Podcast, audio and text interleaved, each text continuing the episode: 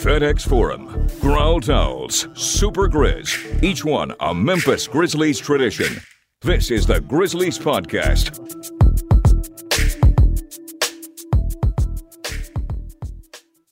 What's up, everybody? We are back with another week of the Grizzlies podcast. I'm your host, Evan Barnes, typically your Memphis football beat writer. We are joined by DeMichael Cole, your Grizzlies beat writer at the Commercial Appeal. Um, we are recording this barely 12 hours after DeMichael probably left FedEx Forum after the Grizzlies won their season opener, 115 112 in overtime over the New York Knicks. DeMichael, let's jump right into it. Just what were some of your early impressions of just that first game? We're going to get into some some cool things about the atmosphere, some things we like, but just quick impressions of that first uh, first game. A lot of kinks need to be worked out, but just what did you think?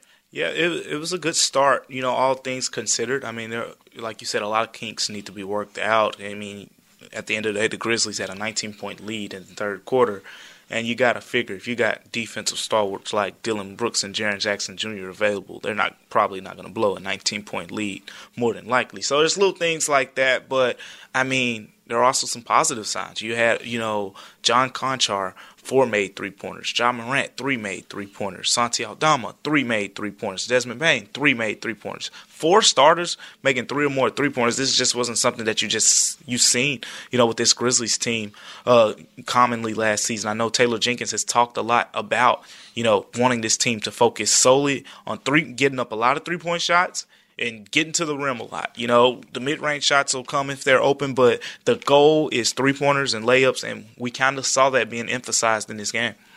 Yeah, and I'm actually I'm gonna, I'm gonna try to pull this up a little bit to see last year because they took, if I'm not mistaken, I'm looking at the stat sheet now. They took 53 pointers yeah. last night, and I believe, if I'm not mistaken, again I have to pull this up to see, but the Grizzlies did take. Um, that's a high number for them, so that was definitely an encouraging trend. Actually, I'm pulling it up right now. 50 was their season high last year, and they came early in the season. So a good start to see if the Grizzlies are going to become a team that puts some more threes. That's that's a good sign there. Um, I think for me, obviously, besides John Morant's heroics, and I think we can. Should we just go into Ja? Should we talk about? Yeah, that's what Santi, the people want to hear, Santi, man. I mean, Shanti. We got we got to start with Ja. Let's go. That's, I mean, that's where that's where things start. That's who gets the ball first after the tip. Uh, it's it's it was the, it was the Ja Morant as I said in the story. It was the Ja Morant show. You know, that's who the people. You know, you got all these people coming to the games, and and you know, I saw before the game. We'll get more into this later, but Jalen Jalen Ramsey was on. I believe it was on uh, uninterrupted, and uh, he was talking about why he was coming to the game. And you know why he was coming to the game? I mean, of course he wanted to see the Grizzlies, but specifically, he said it himself. Specifically, I want to see Ja Morant in person. He said, I want to see what the hype is about. And um, whether it was the two handed block, whether it was the nifty behind the back pass that turned into a no look from, you know, Ja Morant said he got that, you know, uh, pass from Chris Paul. So the little Chris Paul special that he that he put in the game, whether it was the three made three pointers, no, he he got a show. Yeah, I mean that. Let's be. Let's go back to that block. I think the block in overtime where it was, I believe, 108, 108. Um, Jalen Brunson's coming down court. Ja once again got his chase down block on, came down, put on the, the, the Jets as he turned on the Jets as he said after the game, blocked Brunson. The crowd was going crazy, and then Ja comes back down court, throws an alley oop to Brandon Clarke. I mean, there's your first highlight. There's second, really second highlight Yeah, after that. After that assist, a, there's a lot of highlights when he's playing, but that was there's, you know that was definitely the play that one of the plays that went viral last night. Uh, But again, it's Ja's world. Obviously, you know, good first game for him. You know, second straight season opener. You heard the MVP chance for him again. That's that's old hat by now. But again, just like last year, Ja put on Ja set the tone. Ja came out, did what he needed to do. Kind of the second half was a little slow, but still ended up with a, a strong game. I believe 34 points, thir- nine assists. nine. yeah. Yep, three And threes. yeah, just going back to that block, right? What impressed me because um, I, I I live in the moment, so I rarely rarely will I ever be. Oh, this is one of the greatest blocks I've ever seen in my entire life. Right, right, right. in that moment, I'm like, okay, this is this is pretty cool, but let me go. When I watched that block in live time, I don't I didn't know how he blocked it because if you now going back and looking at the replays, but I thought this in live time too. Jalen Brunson when he goes up, he kind of goes up in the center uh, of the rim, so you don't know which hand he's gonna use. You don't know if he's gonna go up with his left hand. You don't know if he's gonna go up with his right hand, and you don't know which side of the rim he's gonna finish on. Ja Morant was in the air before he even knew which side Jalen Brunson was going to finish the basketball on. So if you look at the replay, Ja Morant's right arm goes up first, just in case he tries to finish with the right arm, and then Jalen Brunson, like a smart guy would, uh, we saw Tyus Jones do it in, earlier in the game and actually convert, but he switched to the left hand. And Ja's left hand in this, and he put the right hand, you know, just moved the right hand over, and he got a two-handed block. I mean, it's just some real. I think Taylor Jenkins used the word altitude. I thought that was a great SAT word, by the way, altitude. Like, go look up your words on that one because that was great. Yeah, I, I, I've never seen someone use the word altitude when when describing. You know, we've heard gravity and and things like that, but altitude that's a new one. But that's one that I mean, Ja Morant is the type of player that could evoke you to use something like that. Yeah, and again, just looking at the play and just great, great again, great heads up play, great athleticism, altitude as as as Taylor Jenkins put it. I still think obviously the Lakers block was probably for as far as like just height, play. Oh my gosh, a six two dude putting Yeah. two hands on the rim like that. That was on the top of the backboard. Yeah, Yeah, that was still that's still the pinnacle of the Ja chase down block, but that was still an incredible play. Um, again, and it was also timely because again, Grizzlies were tied at the moment.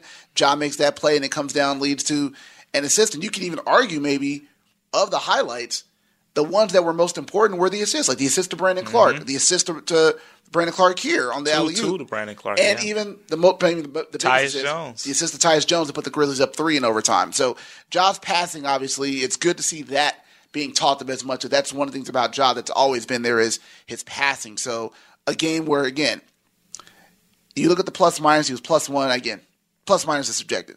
Ja took over that game when he needed to, and again, that's what you expect. Again, we had some people asking questions about you know jobbing in those moments, and in year four, you've come to expect Ja Morant to do these things. So that was a really, really good tone setter for him. Right. Let's get into Santi Aldama because I think to me that was maybe the most intriguing because you you've watched this team a little bit more than I have. I've I was skeptical on Santi to kind of you know be in that starting role, kind of seeing what you know what would his confidence look like, how would he look playing against mm-hmm. NBA pros in a 48 minute NBA game, and Santi looked looked pretty ready for the moment, at least for the first game. I thought. Evan, uh, I'd say I'd probably since the end of, of last season, I've watched Santi closer than any player on the team, even even Ja Morant. And you know, there was summer league, and just watching him, watching the growth, watching you know what what plays was he confident doing. Watching, you can tell when a player is thinking throughout a play and things like that. What things came natural to him, and. and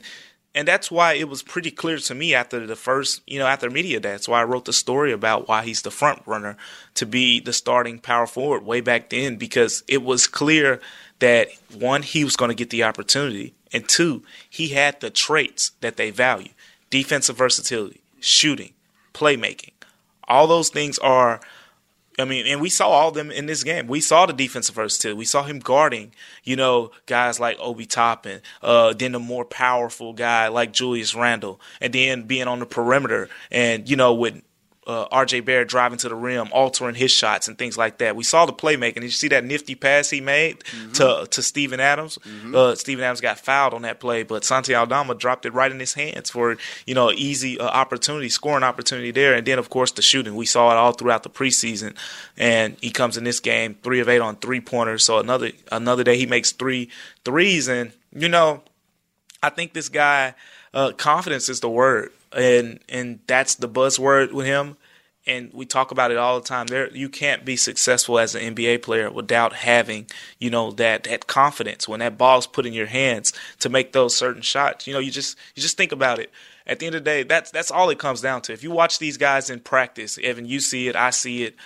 They make all these shots. They they they take ten shots. They're gonna make eight out of ten more than likely. I mean, it's it's nothing. But when the lights are on, and and there's more pressure and things like that, things change. But Santi Aldama is really answering the bell well, and uh, quite frankly, I think the power, the starting power forward position while Jaren Jackson Jr. out is out is becoming you know one of the the least worrisome things when when during the off season it was the number one uh, point of topic. Well, like we said, let's you know one game. Obviously, both of us are well versed in this. Let's see you know how Santi faces you know going forward. But again, great first impression. I again, I was impressed. I was someone who was very skeptical, but he showed me like, okay, he can hold this down. He's got the skills, like you said.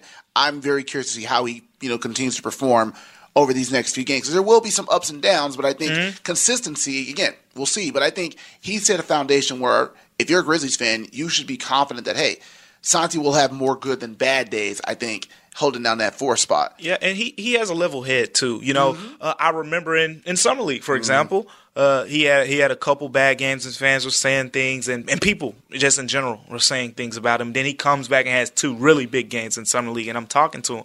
I'm like, it's your mindset now. You know, you kind of just proved a lot of people wrong, Mm-hmm. and just watching how level headed he was. And he basically his message to me at that time was, look, whether I have 30 points or whether I have two points, I go to sleep the same way. And when I wake up in the morning, I'm preparing for the next day. And that's consistently been his mindset because when the preseason happened, he had that that first big game in the preseason. I think he had 14 and 8 mm-hmm. in limited minutes in that first preseason game. And everyone was like, wow, he looks good. And it's like, Santi, how do you feel? Like you're you're about to be a starting power forward in the NBA. And he's like, uh, you know, I did good, but you know, moving on to the next game and things like that. So I think you know that mindset is is really going to help him too. He's not a too high, too low type guy where you see a lot of guys, you know, especially young, right? Yeah. You come in, Yeah. you miss one shot, and it's like, oh my god, I just messed up my opportunity uh, to to impact the team and to really make an impression. But that's why I think even when you you see a game, he has seven points, two rebounds, is in foul trouble and things like that. It, it's not going to bury him and, and really, you know, be something that he consistently does. I think he he's in a good spot. Definitely. Well, let's get right into the atmosphere. Obviously, the game was uh, a chance for FedEx Forum to get full again. You know, to see the fans back. Um, I want to go back to the Big River Steel Terrace. I got to see that for the first time before the game. I got a little bit of a tour, walked around. That is great. Like, I think it's going to be a great addition to Grizzlies games, to Memphis basketball games, to concerts. Um, it's wide open. It's very spacious. It's a nice feel. It's a different feel when you're sitting in your seat. It's it's great, but just kind of just stand around and be casual. Um, I think it's going to be great. I know you got a chance to look at it too, but I saw that. I was, I liked that, and it just kind of added to like the cool atmosphere of you know everybody was back to see this team. ESPN was here, but more just that Memphis was there. You know, like I, I think you know this Tigers basketball season is going to bring that out too. But when the Grizzlies are coming off of this great year, you saw the energy, you saw the fans, you saw Team Morant getting in his groove again. I miss seeing that. Um, and then as you mentioned, obviously Grizzlies had a special guest with Jalen Ramsey in the house, LA Rams uh, cornerback, Super Bowl champion. Um, and Ja actually told us, you know, kind of how uh, that happened. I mean, what did you think about how Ja kind of, you know, casually dropped, you know, how Jalen reached out to him to get tickets for the game or come out to the game? Yeah, Jalen just just told him, "I'll I'll be there." And and not only did he come, you know, I saw him after the game as he was leaving the game, and he had his whole like entourage with him. I mean, Jalen Ramsey came probably like ten guys, and and they were deep. And I mean, and he was enjoying the game. You saw Ja Morant score on on one of his layups. He went over there, he daps up Jalen Ramsey, who's sitting courtside, you know, like right under uh, one of the baskets there, uh, close by the Knicks bench. And I mean.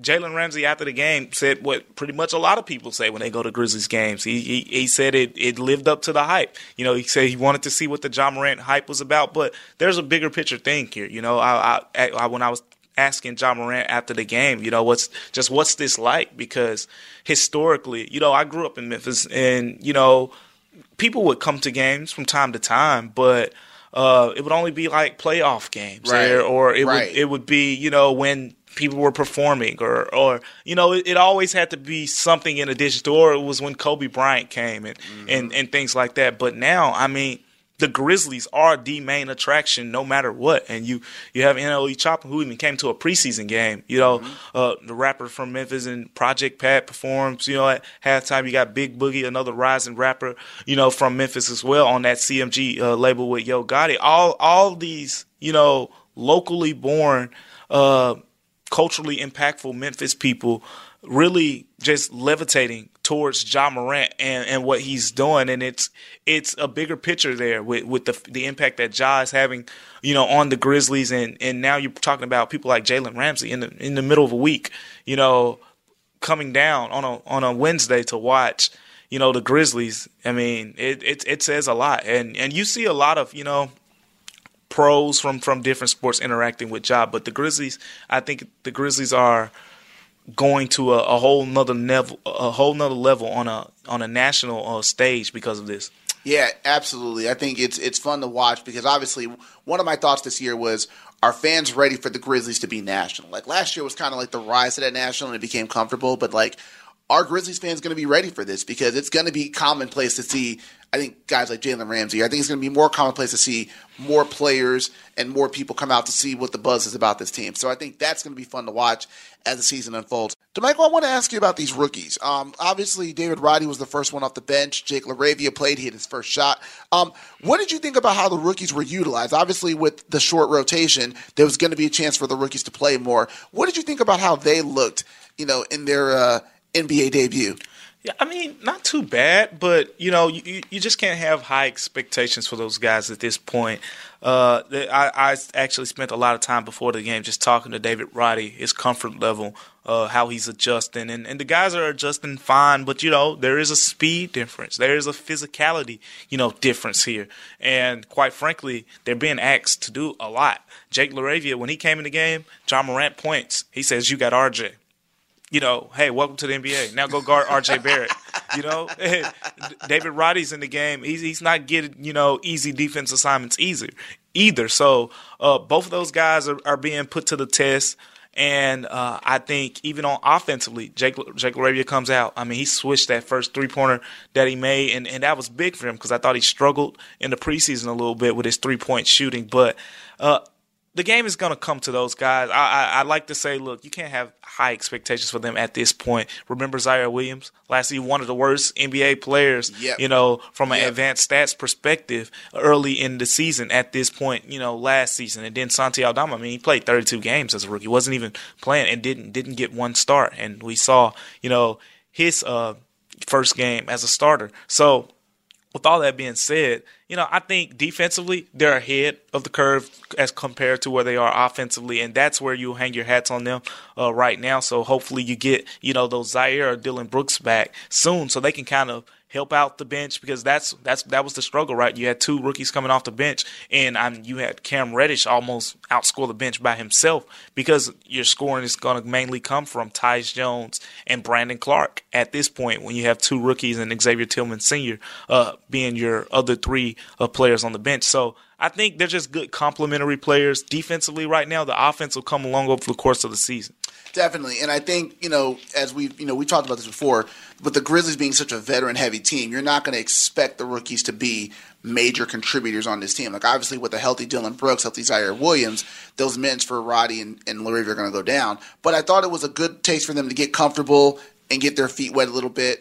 Um, I did think that um, with John Konchar getting a start, I thought that was good for him. To, good for him to really kind of you know show what he can do. And again, I'm I have, you know, my concern with Konchar again is, you know, kind of he's going to have to step up a lot more now with De'Anthony Melton gone. But again, just sticking with the rookies, I think fans understand that it's going to be a case where the Grizzlies are going to lean on their veterans. Whatever you get from the rookies this year will be great, but it's more of a hey, you know, get their feet wet. We're going to probably need them maybe in a year or two as this rotate as this roster kind of gets sorted out. When you know Ja Jaren are both under second contracts, as well as Desmond Bane. So I think this is a good way for them to get their feet wet, and we'll see where they go. But I don't, again, like you said, I don't think we're going to see a lot of uh, of rookies, you know, being major contributors as we maybe have seen with like Bane and Ziaire. Is that probably would yeah. assessment? Yeah, it's it's a it's a long game move because the team is deeper now. It's, this team wasn't as deep last season and the year before that. Uh, I mean, in fact, you can make a very solid case when everyone's healthy, when Jaren Jackson Jr. is healthy, when Ziaire Williams and Dillon Brooks are all healthy the second unit, we, we know what the starting lineup would be. The second unit would be Tyus Jones, mm-hmm. John Konchar, Ziaire Williams, Santi Aldama, and Brandon Clarke, which we know Taylor Jenkins is very adamant about at this point of the season. He likes to play 10 man rotations. He likes to play that all the time, let's be clear. Mm-hmm. I mean, yeah, he's comfortable with. Yeah, he, he kind of shrunk it in the playoffs and, you know, in certain situations, but those 10 man rotations are, you know, that's his thing. And there's just not going to be room for those guys to consistently play. So you know, of course, injuries and, and stuff like and that, like you said, that's where they'll make their marks. And and it's good to have first round picks as you know backups of backups. So that's a pretty good safety blanket, I'd say. Yeah, and I think too, also the Grizzlies are kind of on a. I wouldn't say they're doing exactly what the Warriors are doing in this regard, but in this way, you have two, kind of like two timelines. You have your veterans that you're trying to, you know, build this core together, and then you have these rookies you're trying to develop and bring along together, which the Grizzlies have done such a great job with player development. I bring up the Warriors only because the Warriors are kind of doing it on a bigger level where they have their main core, but they're also trying to get their younger players like Moses Moody, James Wiseman together. The Grizzlies aren't aren't technically doing it on that level, and they don't have the pressure of the the Warriors trying to repeat as champions, but they are trying to navigate this like twin timeline of you have your main rotation players, you got John your forward, you got Bane and Ziaire that you want to see grow into that level, but you also have your four rookies on this team that you obviously are valuing, but you're going to bring them along a little bit more slowly. Um, and I know people are going to be excited about them, but let's be honest. If this team is going to be a contender in the West, they're going to have to rely more on their vets and less on their rookies. So it's how they're going to develop this these two timelines um, will be a fascinating kind of subplot, I think, uh, to this season. Obviously, you know the Grizzlies now have a couple of games coming up. You know they they, they start the season playing four of six.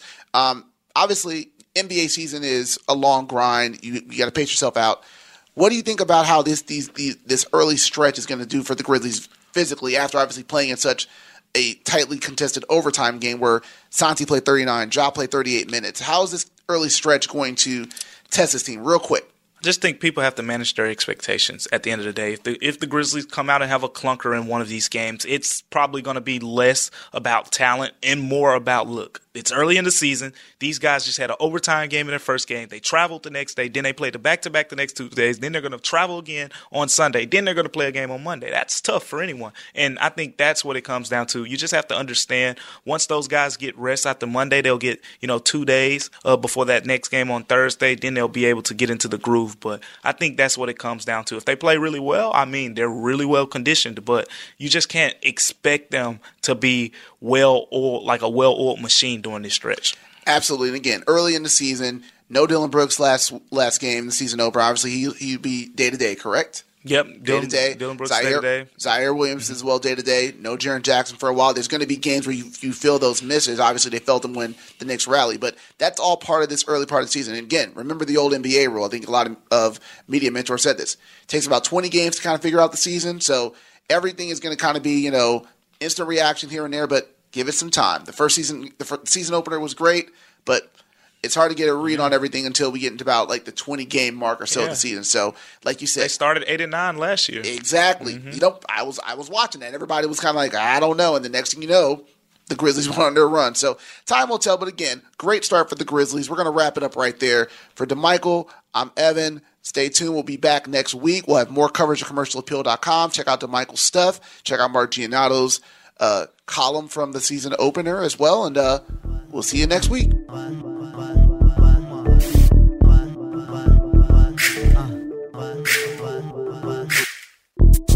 The Grizzlies Podcast is a production of the Commercial Appeal.